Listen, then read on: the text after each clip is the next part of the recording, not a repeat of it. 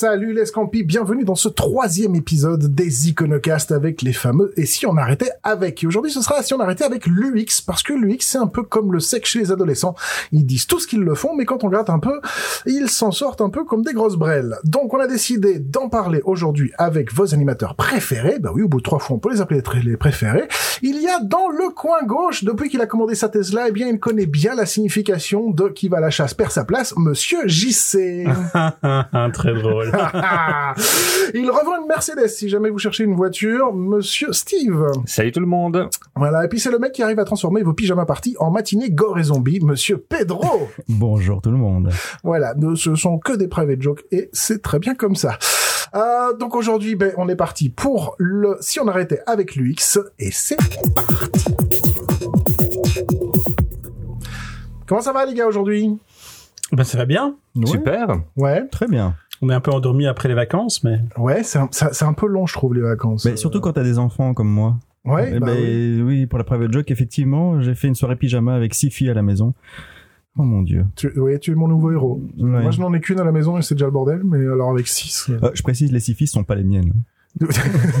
oui, parce qu'en plus, tu les importes. J'ai- des origines portugaises, mais, mais pas pour ça. Ça, c'est Ça- Donc, t'es encore suffisamment fou que pour aller importer les filles des autres. E- exactement. Voilà. Ouais. Et résultat, tu t'as fini ça où? Euh, non, Non. nulle part. Nulle part. J'ai un pote qui s'appelle Dodo la Saumure. La Saumure, il fait pareil.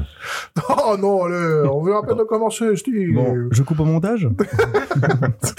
Allez, eh bien, euh, aujourd'hui, je vous ai ramené un invité que j'aime particulièrement. Euh, c'est un homme qui a écrit énormément de livres, fait énormément de films, euh, et qui a un documentaire d'ailleurs, rien que sur lui, pour Netflix. Euh, et c'était, mais il n'a pas pu venir, euh, Michael Bay.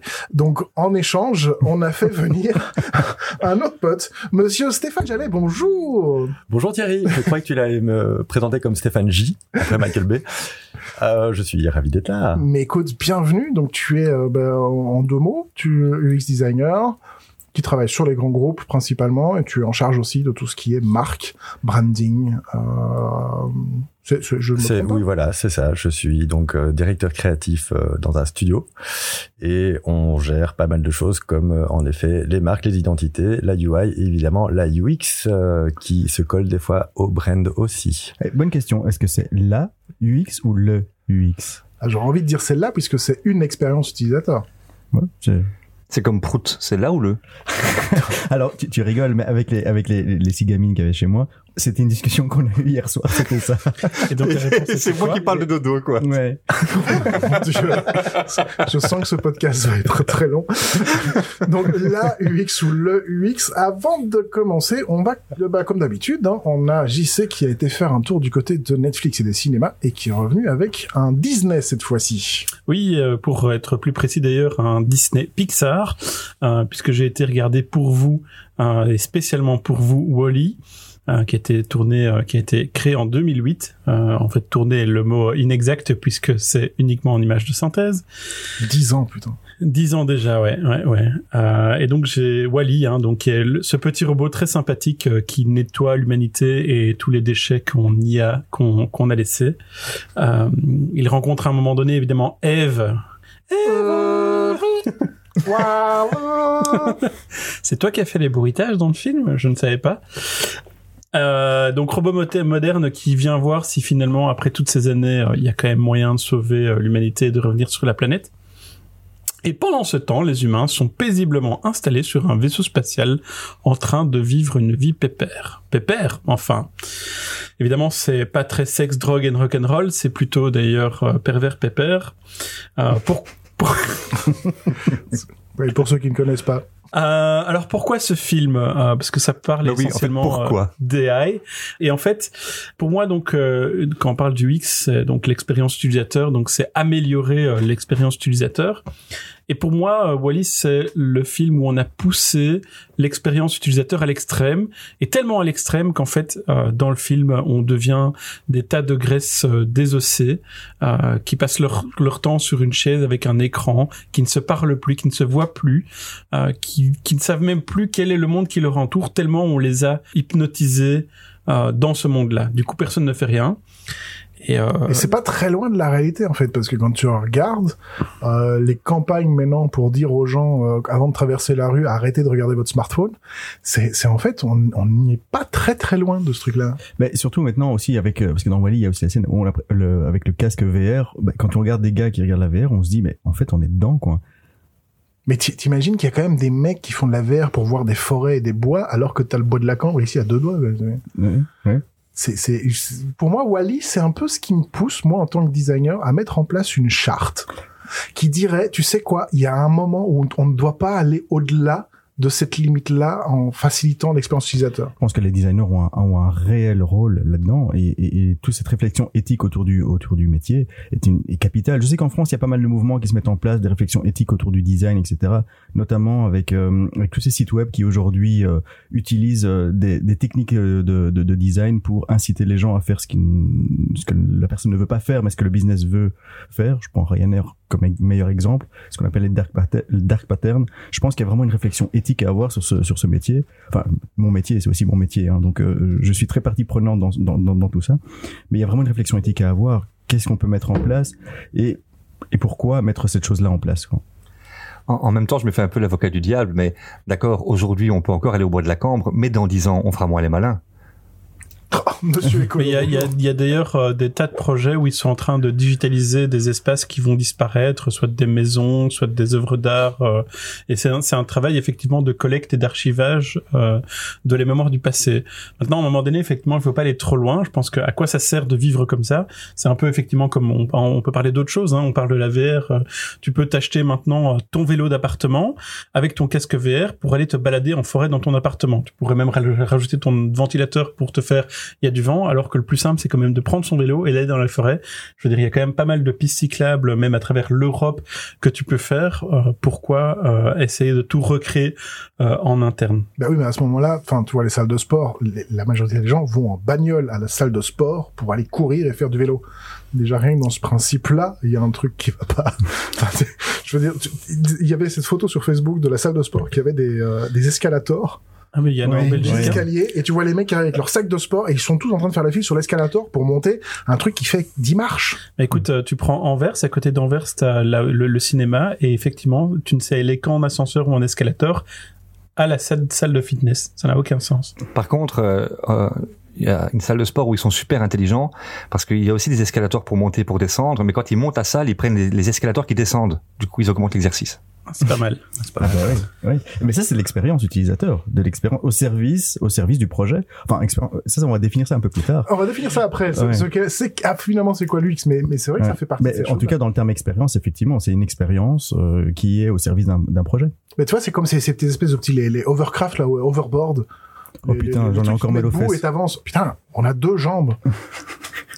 Je veux dire, on est fait pour marcher. On a, c'est articulé avec des genoux, des godasses, des machins. Et, et non, les mecs se jettent sur des overboards pour faire 10 mètres, sur des trottinettes électriques, sur des machins, juste pour dire, ben, c'est plus facile. Mais tu m'étonnes qu'on va finir comme Wally euh, à 200 kilos, tout le monde, dans, une espèce de truc où on saura plus bouger. Mais dans le film, finalement, Wally, c'est quand même le personnage qui est le plus courageux et qui fait le plus d'efforts. Donc, en tant que petit robot, je pense que c'est, c'est lui qu'on doit suivre comme exemple. Il range, il trie, il fait attention à l'environnement qui l'entoure, il sauve des gens et l'histoire se finit bien. Et il arrive à faire des petits robots ou bien Eh bien, écoute, ça, euh, c'est dans la version Ça, c'est 2. sur Pornhub. Il doit y avoir un truc comme ça sur Pornhub. Oh putain, j'imagine des gens. Et ça fait des petits Wallives. Et c'est lui le livre. Non, c'est pas grave. Sur ce, je vais aller élever des chèvres dans la montagne. C'est ça. Ben justement, on va Cochon. attaquer notre, notre gros débat du podcast. C'est quoi l'UX? Alors oui, justement, c'est quoi l'UX? Parce qu'il y a, il y a déjà, déjà dans le terme UX, il y a ceux qui confondent avec UI, donc on pourra peut-être commencer par refaire une, une, une- peut-être une bonne définition, une différenciation euh, ou une explication claire de l'UX par rapport à, la UI, par exemple. Est-ce que toi, Stéphane, t'as- comment, si tu devais expliquer la différence entre l'UI et l'UX, tu l'expliquerais comment? Écoute, déjà, j'ai peur de me faire brûler. Tu peux, tu peux. Euh, rien que ma femme va me brûler ce soir. Alors, c'est pas compliqué. Bon, pour le U, c'est facile puisqu'on est sur user. Euh, en ce qui concerne la UI, euh, donc euh, la user interface, qui parle pour elle, donc c'est vraiment l'interface, euh, ce qui va être devant vous, visible. Donc on parle d'esthétique, on parle d'ergonomie, euh, de couleurs, etc. Et c'est vraiment ce que tu vas manipuler. L'expérience, c'est comment elle va être construite, comment tu vas naviguer, tu vas te déplacer d'un point à l'autre, et tu vas arriver à tes objectifs. Et donc c'est vraiment l'expérience qui comprend les attitudes des émotions que les gens vivent quand ils utilisent l'application. La UI, c'est plus euh, vraiment le tableau de bord, on va dire. Et là aussi, on peut parler d'émotions, parce qu'on parle souvent d'émotions dans les deux. Mais la UI, c'est ce que tu vas ressentir. Donc, une belle marque, ça va être chic, ça va être waouh, comme on, te dit, ou ça va être simple, ça va être épuré, ça va paraître complexe. Mais la UX, c'est vraiment donc l'expérience, ce que tu vas traverser tout au long du processus. Parce que j'ai quand même l'impression qu'il y a beaucoup de clients qui confondent les deux. Et, euh, et, et, en contrepartie, j'ai l'impression qu'il y a beaucoup de, de, de, designers qui sont devenus des UX, entre guillemets, juste parce qu'à force de leur dire, mais tu fais de l'UX, en fait. C'est exactement ce que j'ai fait. non mais voilà.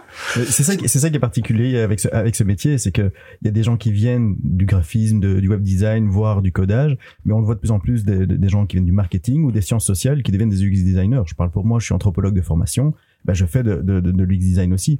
Et donc il y a, plusieurs approches et plusieurs définitions de ce qu'est un designer UX en fonction aussi de son background. Mais ça, c'est les définitions que le marché lui donne parce qu'on veut absolument coller des noms à des gens. Mais comme euh, comme on l'a dit ici, il y a beaucoup de gens qui disent qu'ils font ou qui pensent qu'ils font de l'UX alors qu'ils font de l'UI. Je pense que quand toi tu dis euh, je suis anthropologue euh, au départ et que et je fais de l'UX, bah déjà t'es beaucoup plus axé sur l'humain. Et donc quand on parle de l'utilisateur, c'est l'humain, c'est pas le bouton que tu vas cliquer ou la manière dont tu vas cliquer sur le bouton, c'est le ressenti que va se, va te faire euh, ce cliquage de bouton. Enfin, on n'est pas dans euh, la pleine conscience, mais on est vraiment dans ce côté psychologique de je traverse une expérience. Exactement. Mais est-ce que c'est pas euh, finalement est-ce que plutôt l'UX plutôt que de prendre ça comme étant un métier, est-ce que c'est pas plutôt un état d'esprit que tous les autres métiers dont UI, architecte, data et machin doivent avoir en, arrière-plan? Ben, je, pense et si tu regardes un peu sur LinkedIn les, recherches d'emploi pour le UX, tape le mot le mot le mot clé UX, tu as tu as des jobs mais qui sont qui sont formidables, des UX content strategist, enfin qu'est-ce que ça veut dire quoi Ils mettent le UX devant un métier qui existe, qui existe déjà. Euh, c'est assez drôle. Faites, faites la recherche sur LinkedIn, tapez UX, vous allez avoir toute une série de métiers quoi. Ah, c'est clair, c'est le, le, nom à la mode et je pense qu'il est en train de complètement dériver. Et comme tu dis, tu le retrouves derrière, enfin plutôt devant chaque métier. Et même moi, des fois, je m'interpelle et j'ai envie de, j'ai envie d'appeler les gens et faire des interviews juste pour savoir ce que c'est. je me demande s'il n'y a pas des UX garagistes. oh, certainement. T'imagines des, des UX restaurants, des UX chef coq. Oui. C'est, mais c'est pour ça que je me, pose vraiment la question. C'est, c'est un, je pense qu'on a réellement, on est vraiment en train de tuer le, la, la, signification propre de l'UX, parce que je pense qu'il y a énormément de gens qui ne sont pas du tout UX à la base, mais qu'on, mais que le système a fait devenir des UX parce que les clients te disent mais un UI c'est un UX c'est la même chose. Et donc j'ai l'impression de voir plein de designers qui se sont dit je fais de l'UX. Non tu, tu dessines des boutons c'est pas la même chose. Euh... avec tout le respect qu'on a pour ceux qui dessinent des boutons ah oui évidemment. mais, mais, mais, avec tout le respect que j'ai pour eux mais mais il y a un moment enfin faut appeler un chat une chat c'est euh, oh, mais, mais non mais il, faut arrêter de, de, de, de se croire UX. Enfin, je veux bien qu'il y a dix ans on était tous web designers et c'était super facile. T'étais ou web designer ou web développeur je veux dire ça, il y a dix ans, c'était pas compliqué. Tu faisais que ça. Aujourd'hui, quand tu vois tout ce que tu peux être, et, je, me demande si c'est encore du sens, parce que finalement, l'expérience utilisateur, il y a personne qui va te dire, je vais faire un produit merdique qui va être super compliqué à utiliser. Tout le monde, même le mec qui fait des machines à café ou des sandwichs, te dit, je veux un truc facile, simple. Donc quelque part, l'UX, est-ce que c'est pas juste un état d'esprit et qu'il faudrait arrêter d'en faire un métier mais c'est vrai que quand tu le dis, euh, je, je, trouve que chez nous, on a, on a, on a vraiment euh, une une sensibilité chez certaines personnes. Par exemple, chez les développeurs, on a des développeurs qui qui réfléchissent au niveau UX, ce qui est pas facile parce que moi, quand je, enfin, dans mes années où j'étais plus développeur, euh, mon but c'était de faire en sorte que l'application marche et pas que l'utilisateur l'utilise. Euh, je veux dire, c'était pas c'était pas mon objectif, mais simplement que je pensais à ça. Et j'ai des développeurs qui, quand justement ils voient le travail des UI, euh, vont leur dire mais non, en fait, là t'as fait de la merde parce que l'utilisateur il va jamais cliquer sur ça parce que t'as pas pensé à ça. Euh, il le dit poliment, gentiment, et du coup l'UI fait son travail d'UI. Euh, et finalement, c'est mon développeur qui a fait de l'UX plutôt que euh, l'UI. Mais donc, euh, pour toi, Stéphane, UX, c'est c'est ton métier ou bien c'est juste un état d'esprit? Euh, alors chez moi c'est un peu particulier parce que de un c'est un état d'esprit. Euh, je ne suis pas spécialiste UX donc ce n'est pas ce que je fais au quotidien mais je suis en interaction constamment. C'est quelque chose qu'on challenge. Mais alors euh, pour revenir euh, sur ce que toi tu disais Thierry, moi j'ai un background de designer industriel à la base et pour moi le designer industriel c'est c'est un peu de la UX. Tu fabriques un produit, s'il est bien fait, l'idée c'est que tu puisses bien l'utiliser. Il doit être esthétique. L'esthétique est au service de l'ergonomie. Et quand tu utilises, et comme nous tous, on va acheter une machine ou quoi que ce soit avec laquelle on interagit, on a envie que ça fonctionne, que ce soit simple, qu'on trouve euh, sans lire le manuel de 300 pages, euh, surtout qui est en 14 langues. On a envie que ça fonctionne tout seul. Donc, c'est déjà un métier à la base où c'est intégré dedans. Maintenant, dans le métier qu'on fait aujourd'hui, si tu enlèves la UX, qu'est-ce qui va se passer? Tu vas avoir un marketing qui va te dire je veux que tu mettes ça et ça et ça et ça et ça sur une page. Et bien sûr, je veux que tout le monde le voit sans scroller. Donc tu vas me mettre tout sur un petit écran de 16-9, tu vas tout rembourrer, puis il va aller voir le designer et il va dire au designer tu me mets tout ça. Mais par contre, ce que je voudrais, c'est que le type clique sur le gros bouton. Donc tu vas faire un gros bouton. Tu vas le faire rouge, tu vas le faire clignoter. Mais attention, je veux quand même que le gars puisse tout voir à côté. La balise blink. Voilà. Donc à un moment donné, je pense qu'il était nécessaire, là où c'est un état d'esprit, d'amener un professionnel entre les différentes personnes. De un, pour calmer le mec qui veut atteindre son objectif de tout mettre dans l'écran. Et pour aider le designer à faire des bons choix et pas faire des boutons de 4 km de long avec une phrase dedans qui dit cliquez ici si vous voulez faire un achat, si vous êtes content, poussez sur le 2. Ouais, mais mais à côté de ça, alors je comprends l'idée que, que euh, il faut un garde-fou qui euh, qui évite qu'on fasse tout et n'importe quoi, mais dans un sens, si ton marketeur te dit je veux que sur un écran euh, d'iPhone tu me mettes quatre promos, cinq titres et que ça clignote en rouge et que ça fasse la, la fameuse balise blink fluo, pour moi c'est pas le problème de ton UX, c'est que t'as un marketeur de merde. je veux dire, il y a un moment, il y a un minimum de bon sens à avoir. Oui, mais justement. Comment il s'appelle chez, chez vous? Euh, je, on va l'appeler Alexandre. Alexandre, si tu nous écoutes. C'est de la merde. C'est de la merde. Non, mais je, je veux dire, il y a, y a, un moment, tu vois, c'est, c'est, c'est, c'est, j'ai l'impression qu'on a essayé de trouver un nouveau buzzword, un nouveau métier pour réparer l'imbécilité l'incompétence d'autres métiers qui ont été inventés de manière euh, totalement absolue, des marketing digital, content marketing. On a, les gens se lancent là-dedans sans savoir ce que c'est. Et puis après, ils se rendent compte que, ah merde, on fait de la merde. Donc, qu'est-ce qu'on va faire? Eh bien, on va remettre un nouveau on va l'appeler UX. Et le mec de l'UX, ça va être notre sauveur. Et comme le mec débarque et que l'UX, personne ne sait ce que c'est, ben on va faire UX. Ah oui, non mais attends, parce que ça c'est c'est UX architecte. Tu crois? Non, ça je crois plutôt que c'est UX researcher. Ou alors c'est un UX designer. J'ai l'impression qu'on parle de ministre en fait, ce serait la même chose. Mais oui, t'as le ministère de machin, t'as c'est ça. et puis comme ça marche pas, on va faire un audit et on va mettre un nouveau ministre qui va gérer les autres ministres. Enfin, tu, vois, c'est, moi ça m'énerve un peu euh, de, de, de, voir que l'UX, c'est un peu, si tu fais pas de l'UX, c'est, c'est pas bien. Mais, mais, mais posons la question, pourquoi aujourd'hui on a besoin autant des UX designers? Qu'est-ce qui, on parlait d'état d'esprit du designer, qu'est-ce qui fait qu'aujourd'hui on appelle ces gens-là? Quel est le mindset de ces personnes-là qui fait qu'aujourd'hui on en a besoin dans, dans, dans les différentes entreprises. Mais je crois que c'est comme euh, Thierry disait, c'est un peu un sparadrap. Je crois que, enfin, c'est pas, c'est péjoratif sparadrap, mais si tu prends, c'est, il colle les plaies, mais il relie aussi les personnes. Et aujourd'hui, tu as vraiment un marketeur qui, qui va dire, moi, il me faut ça sur cette page. Et l'autre qui dit, tu dois atteindre ses objectifs. L'autre qui dit, moi, je veux absolument que le mec mette son nom dans le newsletter pour avoir les datas. Il y a beaucoup de gens qui travaillent sur un site. Ils ont chacun des spécialités différentes. Et je pense qu'à un moment donné, il faut une vision transversale euh, d'un gars qui peut faire euh, un 360, mettre une vision, une expérience et amener tout le monde quelque part dans le même bateau. Parce que si chacun fabrique son sa page, son morceau de page, etc., tu tombes sur des sites qui sont découpés, enfin qui sont en fait 12 sites rassemblés. En, même temps, je, me pose une question, Thierry. Euh, quand je vais sur LinkedIn et que je tombe sur ton sur ta page, t'es UX designer, non? Ouais, hashtag connard, je t'emmerde. c'est parce qu'il faut bien qu'à un moment les gens me trouvent. Ah, mais, je veux dire, t'es bien coach, toi. Alors moi j'ai fait j'ai fait le test j'ai fait le test un jour euh, en, formation. Je donnais une formation justement sur sur, sur le design thinking et euh, c'est des gens qui travaillent dans le secteur du tourisme et je leur ai dit faites un test, mettez simplement vous êtes service designer dans, sur LinkedIn. Il a pas fait l'attendre deux semaines pour qu'ils aient plein d'offres d'emploi. Comme quoi, il y a des mots comme ça, tu mets ça sur LinkedIn et tu, tu, tu, tu recrutes, quoi. Bah oui, mais c'est, mais c'est, tout part du buzzword. On en avait parlé l'autre fois sur l'épisode, euh, que je vous conseille, notre premier épisode, qui était, si on arrêtait avec l'innovation? Voilà, la publicité est finie. non, mais dans, dans, on, on, parlait justement de ces buzzwords qui viennent, euh, et moi, un des mots qui revient et qui m'énerve quand on parle du X, c'est intuitif Il faut absolument, le rôle de l'UX designer, c'est de faire des interfaces intuitives, des produits intuitifs. Ça n'existe pas. Tu viens avec ton iPhone, tu le donnes à un mec qui sort de sa forêt amazonienne, il ne sait pas même l'allumer. Ce n'est pas intuitif, c'est parce qu'à un moment, on l'a vu une fois, on l'a appris et on le répète, et ces, gestes-là sont rentrés dans le, commun et dans, dans les us et coutumes, mais ça n'a rien d'intuitif. Téléphoner avec ton pouce, ça n'a rien d'intuitif. C'est parce qu'on le sait et que c'est quelque chose qu'on a l'habitude de faire parce qu'on le voit. Mais l'intuition, oui, mettre ta main sur le feu et la retirer d'un coup parce que c'est chaud, ça c'est intuitif. Euh, te dire que quand tu vois euh, un, requin dans l'eau, ne pas vouloir y nager, ça oui c'est intuitif. Mais te dire que tu vas dessiner une interface intuitive, déjà ça, si on pouvait arrêter d'utiliser ce mot-là, nom de Dieu. Tu crois que le premier mec qui a rencontré un requin qui s'est fait bouffer, il, il était sur l'intuition ou? Bah, je sais pas, je me dis que, moi, moi, je crois que c'est le mec qui a vu l'autre se faire bouffer qui qui a pris l'intuition. à mon avis, a ça- ouais, bah, c'est comme le premier mec qui, euh, qui sait qu'une vache donne du lait, tu vois à quoi il pensait. Enfin, c'est- On veut pas J'ai savoir. une idée. Non, mais, mais tu vois ce que je veux dire C'est ce côté, on attend de l'UX designer de, de, de sauver le monde, alors que finalement, on ne sait pas trop ce que c'est l'UX. On se dit, bah, c'est pour que ça soit intuitif. Mais intuitif, c'est, enfin, pour moi, c'est la- ça, c'est le plus gros, la plus grosse connerie qui existe. Faire une application intuitive. Allez, vas-y.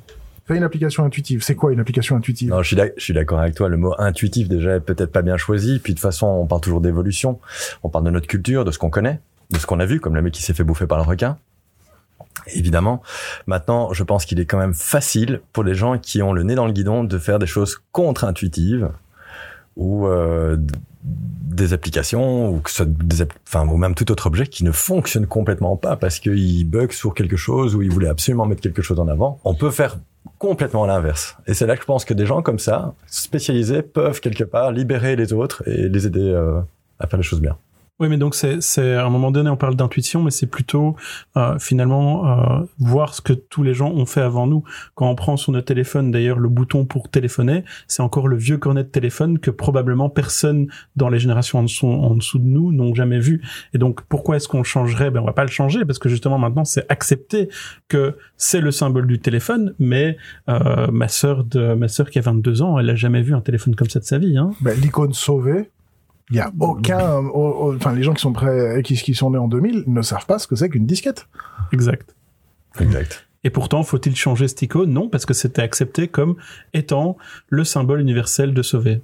Bah, Moi, j'ai une question pour, pour bien comprendre. Euh, Est-ce qu'il existe des, des sites où on dit ah oui là ils, ils ont vraiment été bien pensés de, de manière UX?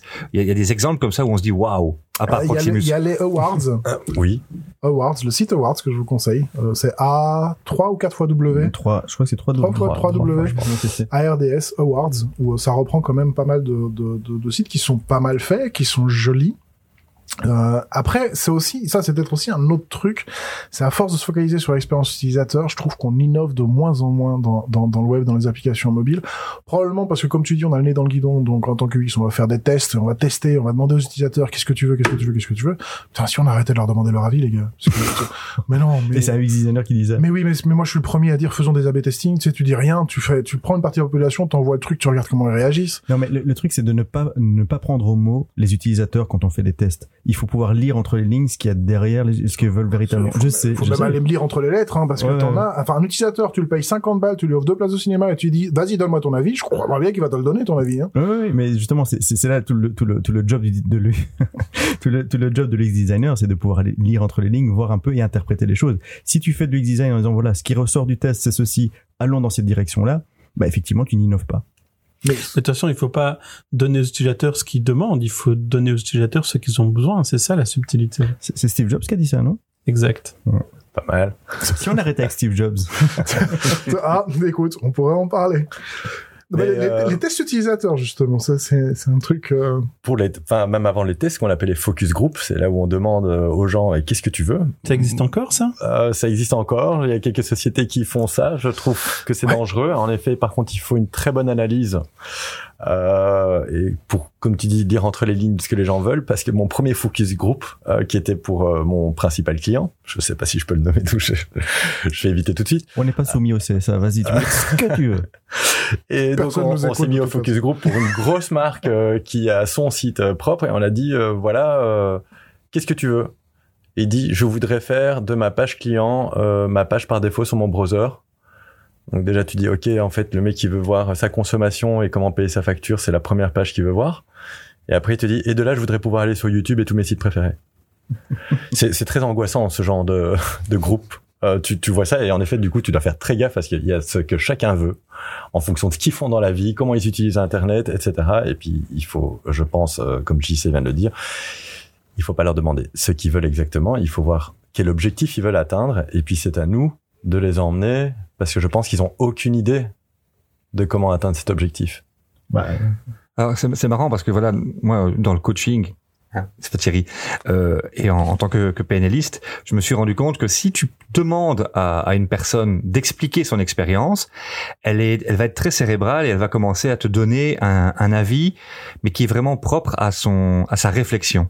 Tandis que quand tu la mets un peu en, en état de conscience modifié, qu'elle revit l'expérience, eh bien tu te rends compte qu'en fait, et généralement elle reprend conscience que c'était pas du tout ça. Les critères qu'elle avait sélectionnés n'étaient pas les mêmes que ce qu'elle pensait. Les valeurs qui sont euh, touchées à ce moment-là ne le sont pas non plus.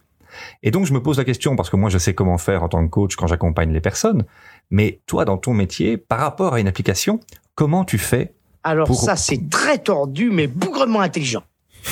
Merci, merci beaucoup. Mais tu n'as pas fini ta phrase. Comment je fais? Comment tu fais donc pour réussir à, à recevoir ces informations-là euh, et pouvoir les traduire pour ton client? Euh, Écoute, déjà, enfin. Pour recevoir les bonnes informations, il faut déjà avoir un bon briefing, etc. Exactement connaître l'objectif, ce qui est pas évident. Après, il va y avoir quand même toute une étude euh, des gens à qui on s'adresse, de l'audience, de ce qu'ils attendent. On va faire des benchmarks, etc. Et encore là, on a un terrain qui ne prête pas à l'innovation. Encore, on a un terrain qui prête juste à ce qui se fait, ce qui est connu, ce que les gens aiment. Et là-dessus, par contre, on va devoir euh, justement expérimenter nous-mêmes. Donc, on va utiliser euh, euh, ce que le UX vraiment produit, une sorte de wireframe, euh, donc le dessin en noir et blanc de ce à quoi doit ressembler la page. Oui, parce qu'on peut aussi rappeler ce que c'est qu'un Oui, wireframe. un hein, wireframe, donc donc ce c'est pas un- le design final. Voilà. C'est comme un- une sorte de plan d'architecte qui n'a pas encore les couleurs, ni les briques, ni les matières. Voilà. Euh, après, ce qu'on appelle le On flow. pourrait le mettre en rouge là, s'il vous plaît. je crois qu'on a tous vécu ça. Un client qui, euh, mais c'est quoi ça? Mais ça, et alors, moi, ma préférée, c'est, vous savez que nos clients ne parlent pas latin. voilà, je vous laisse là-dessus.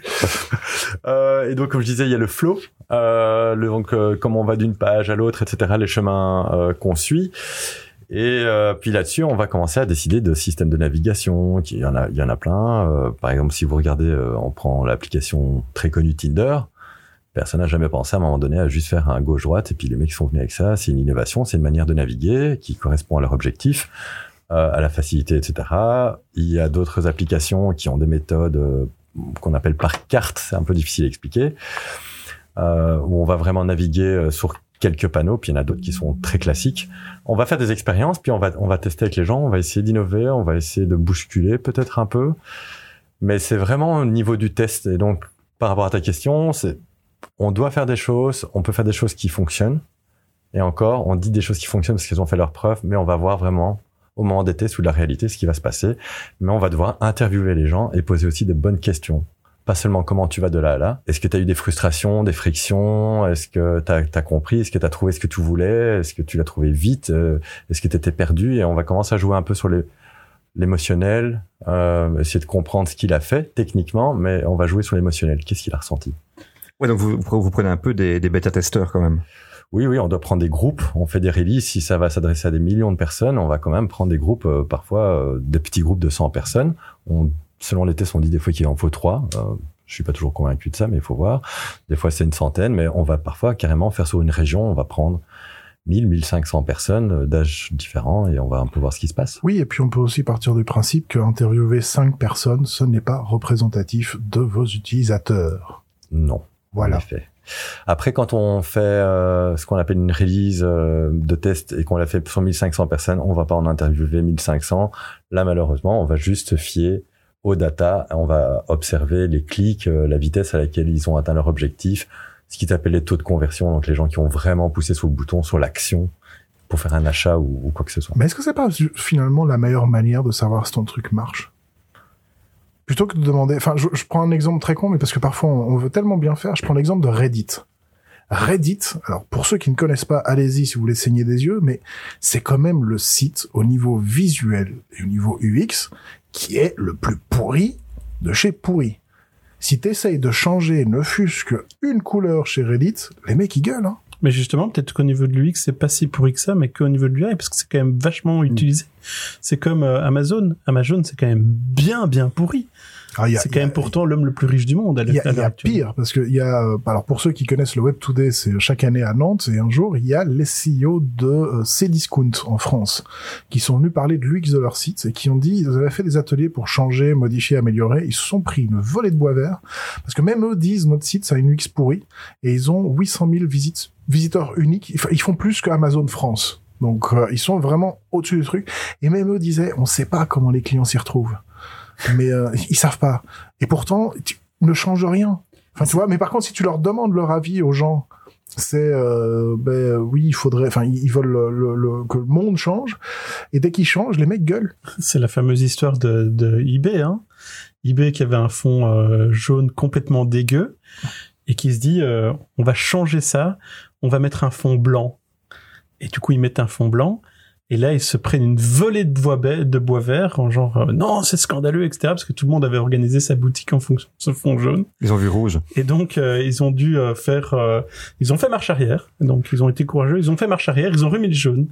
Et ce qu'ils ont fait, c'est que chaque jour pendant un an, le jaune devenait moins jaune. Et personne n'a rien capté et il n'y a pas eu de problème. C'est ce qu'ils font avec les impôts. C'est exactement, exactement la même chose. Ils nous mettent des petites taxes un peu partout, Mais non, mais tu vois, Regarde Facebook, le jour où Facebook avait changé, euh, mis sa colonne euh, dans, dans les pages de l'autre côté, et putain, le nombre de gens qui ont dit c'est fini, je quitte Facebook. Bon, ils auraient dû d'ailleurs, euh, parce que euh, on aurait moins de cons aujourd'hui. Mais Et si euh, on arrêtait avec Facebook, si voilà, on on arrêtait avec. Facebook. mais tu vois, c'est là que je me dis. Et si on, ben non, mais puisqu'on est dans les, les- si on arrêtait, si on arrêtait de leur demander leur avis aux gars, là, tu vois, tu, tu sors ton truc, tu regardes, ça marche, ça marche, tu, ça marche pas, tu changes, mais. Mais c'est ne une manière de demander leur avis, hein. Enfin, voilà. C'est- Ça dépend qu'est-ce que tu entends, pas demander leur avis aussi aux gens. Moi, je trouve que le, le, le, le côté A/B testing, c'est cool. T'en prends la moitié, tu leur demandes rien. Tiens, ça a changé. Eh, qu'est-ce qu'on fait? Vas-y.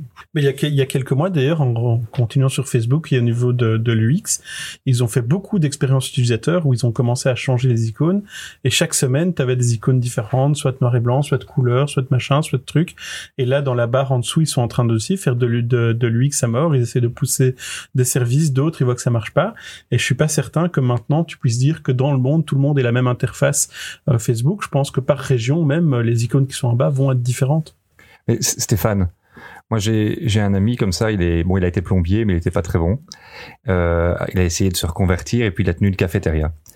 Et euh, ici, il se pose la question, il aimerait bien devenir euh, UX designer. Quelles sont pour pour lui les grandes qualités? Tu peux expliquer un peu quelles sont les qualités pour être un bon UX designer? Moi, je pense que de toute façon, que ce soit designer, enfin déjà designer tout court, euh, UX ou pas, euh, la première grande qualité, c'est l'observation. C'est vraiment observer. Il faut arrêter de penser selon soi-même euh, et sa propre expérience, sa propre culture. La plupart des gens disent moi je ferai comme ça, comme ça. Donc ça c'est le côté bon sens. On dit toujours qu'on doit avoir du bon sens, mais le bon sens on sait est très très personnel.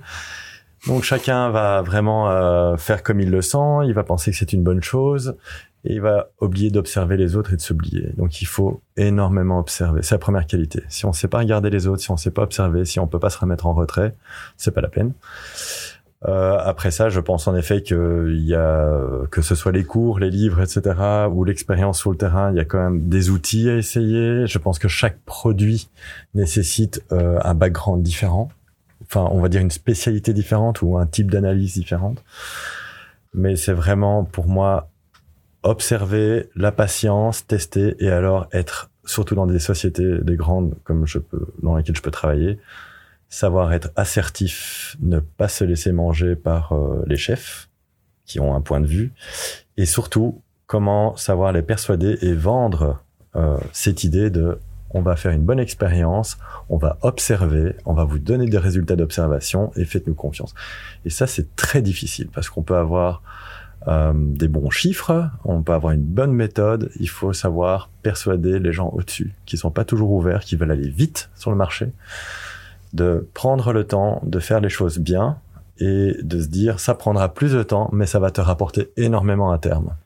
En, en fait, c'est et si on devait arrêter avec les chefs, qu'il faudrait faire? Exactement. Et si on arrêtait avec les chefs Mais alors, d'où viendraient les budgets? Mais du coup, c'est ça qui doit être compliqué, c'est d'arriver à sortir quelque part tes, tes UX entre guillemets de euh, la pyramide hiérarchique ou, euh, ou du système. C'est en fait ton UX, c'est un satellite qui tourne autour et qui de temps en temps te met deux claques ou te dit c'est super.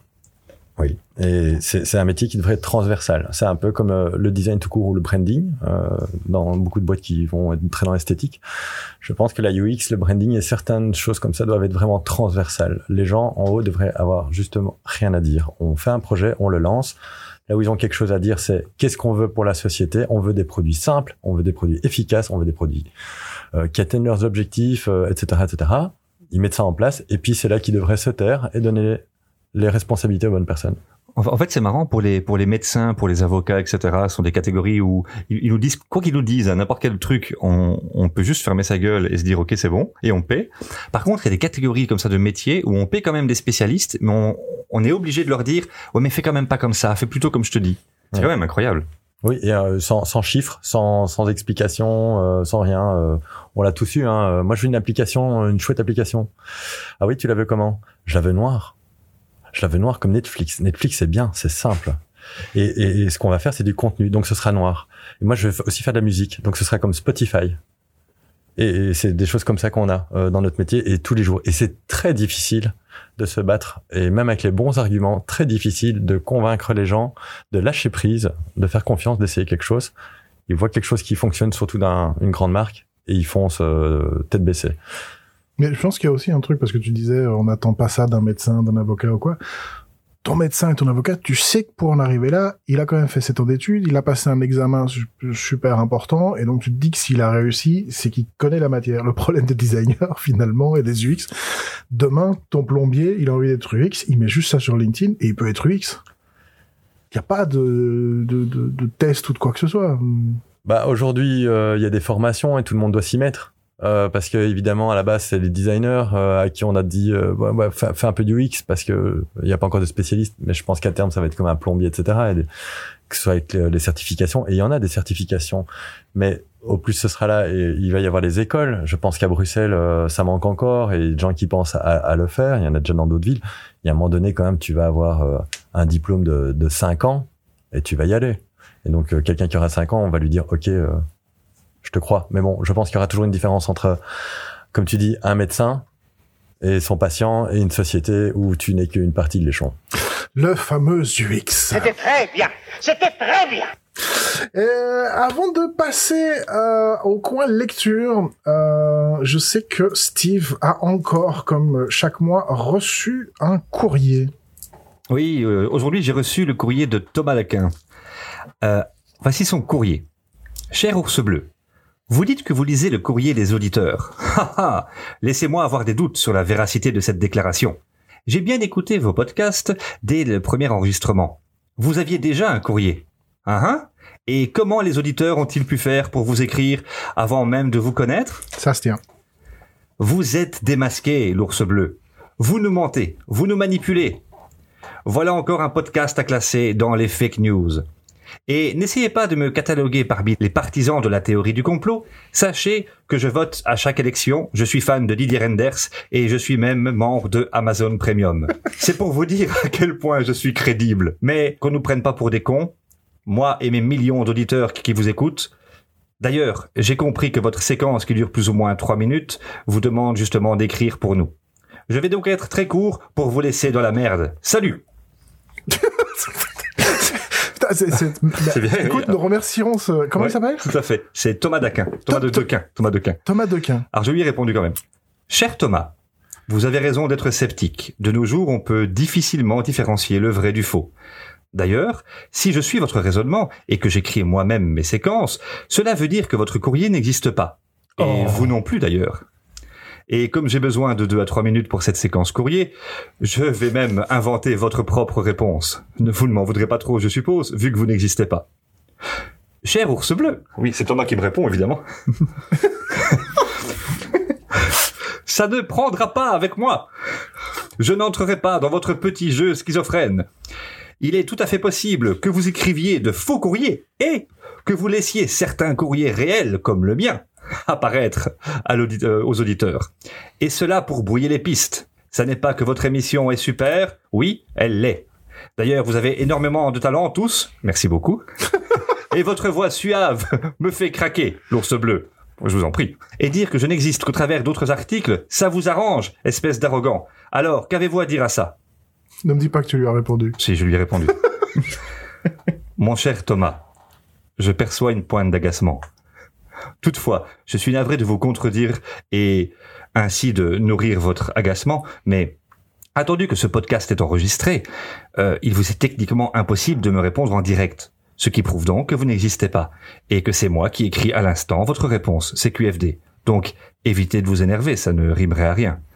Ceci dit, pour les auditeurs qui désirent nous écrire, vous pouvez toujours nous envoyer votre courrier à hello@l'oursbleu.be. C'est fin, c'est très fin, ça se mange sans fin. Merci euh, Thomas Duquesne de, de, de Ken De Quin. De Quin. Il y, a- il y a beaucoup de personnes dans ta tête, j'ai l'impression. Ouais, mais c'est lui le chef. Ouais. Ils sont plusieurs, mais euh, c'est- et ça se passe bien? Oui, ça, ça, tout va bien, tout va bien. Je me demandais, est-ce est-ce qu'il y a un UX dans ta tête aussi? Je vais lui poser la question. D'accord. Si c'est le même qui fait ce logo, on n'est pas sorti.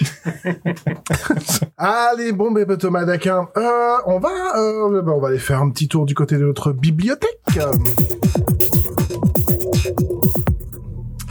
Alors, on va commencer avec Pedro. Oui, moi j'ai euh, pour tous ceux qui veulent devenir designer, on posait, on se posait la question tout à l'heure, euh, quelles études suivre, etc. Il y a un livre qui est considéré aujourd'hui comme l'une des bibles de, de l'UX design, qui s'appelle La méthode de design UX. 30 méthodes fondamentales pour concevoir et évaluer les systèmes interactifs, c'est le titre long, euh, de Karine Lallemand. C'est le Car- titre court. c'est, Karine Lallemand, c'est une chercheuse, une chercheuse euh, à l'université du Luxembourg et spécialisée dans tout ce qui est UX, conception et euh, recherche terrain. Elle a écrit un livre. euh, dans ce livre, en fait, c'est 30 outils, explication des outils, en fonction de la différentes phases de l'UX et comment les utiliser, comment convaincre son boss pour utiliser cet outil plutôt qu'un autre. Donc, on parle de focus group, on, on, on parle d'observation terrain, on parle même de, de prototypage et elle donne pas mal d'él- d'éléments en tout cas si vous devez convaincre vos boss utiliser ce genre d'outils elle elle vous donne des arguments et également pour ceux qui n'ont pas beaucoup de budget ben, comment utiliser ces outils à moindre frais notamment en faisant en mode guérilla euh, certains certains tests utilisateurs. Donc c'est vraiment un livre hyper complet très orienté pratique. Il y a une introduction sur le concept du design sur l'état d'esprit du design mais c'est vraiment un livre extrêmement pratique. Et quand vous voulez lancer une étude bah, vous prenez ce livre vous avez euh, des outils prêts à l'emploi et ce bouquin n'est pas très cher en plus Donc la méthode de design UX par Karine Lallemand. On mettra le lien de toute façon sur euh, le podcast disponible sur Amazon? disponible disponible sur Amazon évidemment et je pense que c'est la deuxième édition euh, ou la troisième édition la deuxième édition euh, elle a rajouté un petit peu plus de, de méthode guérilla Méthode guérilla. Ok, merci Pedro. Steve, toi aussi, tu nous as ramené un livre. J'ai peur. Absolument. Moi, j'ai ramené un livre qui était que j'ai trouvé très intéressant, qui s'intitule Le bug humain. Pourquoi notre cerveau nous pousse à détruire la planète et comment l'en empêcher? Alors, son auditeur, c'est Sébastien Brolet ou Broler, je ne sais pas si je le dis bien, et c'est audition aux éditions Robert Laffont. Alors, il faut savoir que Sébastien est en fait un- une personne qui est sortie de Polytech. Il est titulaire d'un DEA en pharmacologie moléculaire et cellulaire. Et puis, il nous a fait une thèse sur la neurobiologie moléculaire. Pour résumer, mais très très rapidement, il nous explique pourquoi euh, l'homme a évolué très vite, euh, finalement, n'a pas su évoluer par rapport à, toutes ces quantités de choses que nous pouvons amasser, que nous avons maintenant. hein. Donc, on, a quitté la survie pour arriver dans un monde où on devrait être beaucoup plus préfrontaux. Mais nous ne sommes toujours pas préfrontaux.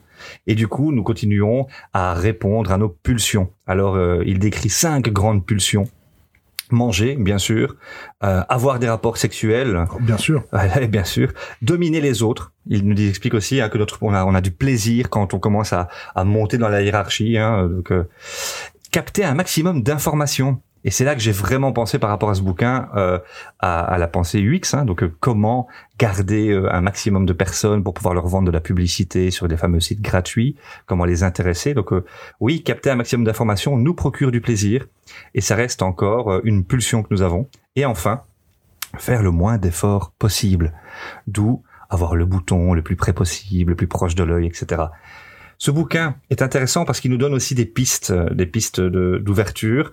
Et alors que qu'on voit maintenant dans l'actualité tous ces jeunes qui sortent pour un peu nous secouer les puces en nous disant voilà, il est grand temps de commencer à, à changer de paradigme.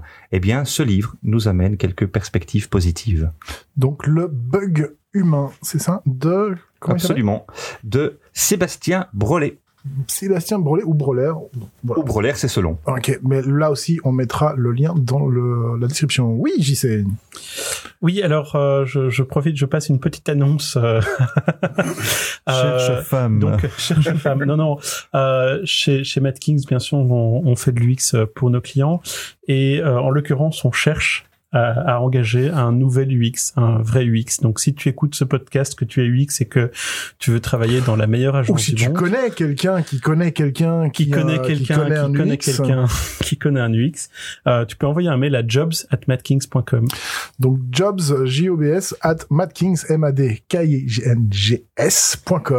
Jobs at, ouais, ben voilà. Et puis, Ça pouvez sera en aller- descrip- dans la Oui, description. on va, on va mettre façon dans la description. Puis allez-y, parce que j'ai une chouette boîte, me- Mad Kings. Ils sont, ils sont bien. Ils ont pas du bon café, mais ils sont bien. Ah, J'ai juste une question. Si on n'a pas de Maintenant, on a barbe, du bon café. si on n'a pas de barbe, on peut, on peut venir chez Mad Kings ou pas? Euh, oui, c'est préférable parce que la, base- la, la barbe est réservée pour moi. Donc voilà, bah, c'est bien. Bah, si, si vous pouvez envoyer vos CV, ça nous fera euh, fort plaisir de les passer à JC qui fera son, son tri. Euh, ben, un grand merci les gars, ce podcast se termine euh, ici. Un grand merci pour vos échanges, c'était bien sympa de vous avoir. Je pense qu'on se retrouve la prochaine fois. Euh, dans le prochain podcast, on parlera euh, des modèles, des business models premium, freemium, euh, la gratuité dans le job. Et on, on reviendra d'ailleurs sur les designers, leur fameux euh, je te paye en visibilité, euh, qu'il faut arrêter d'ailleurs. Euh, voilà, mais Et c'est à ce moment-là qu'on va parler de notre, salaire, Thierry? Et c'est à ce moment-là qu'on parlera de votre salaire, bien sûr. Faut-il arrêter de parler salaire? Ah bon? Ouais. Euh, merci d'avoir contribué à ce podcast, Stéphane. Avec Euh, plaisir. J'espère que tu as passé un aussi bon moment que nous. Un Puis, excellent moment. Tu es ici chez toi, tu reviens quand tu veux. Est-ce qu'il y aura des chocolats? Il y aura des chocolats. Ouais, Super. ouais. Euh, et puis, bah, vous qui nous écoutez, on se retrouvera de toute façon le mois prochain pour un nouvel épisode. Et si vous voulez nous aider au niveau euh, matériel, parce que c'est vrai que depuis le premier, vous avez dû sentir une évolution au niveau euh, du son, etc. C'est parce qu'on cherche un peu, on, on essaie de faire un peu à la MacGyver, on trouve des solutions. Mais si vous avez nous filer un coup de main pour que on puisse avancer encore plus vite et encore mieux avec encore du meilleur matos, ben n'hésitez pas à nous nous aider sur le PayPal.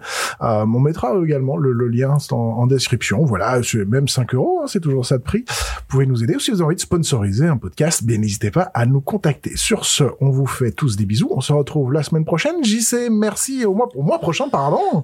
Merci d'être là aujourd'hui. Mais avec plaisir. Pedro, un grand merci de nous avoir accompagnés. Avec Pedro qui s'occupe de la technique d'ailleurs. Merci. Avec plaisir. Voilà. Et puis Steve, malgré ses blagues un peu reloues, merci.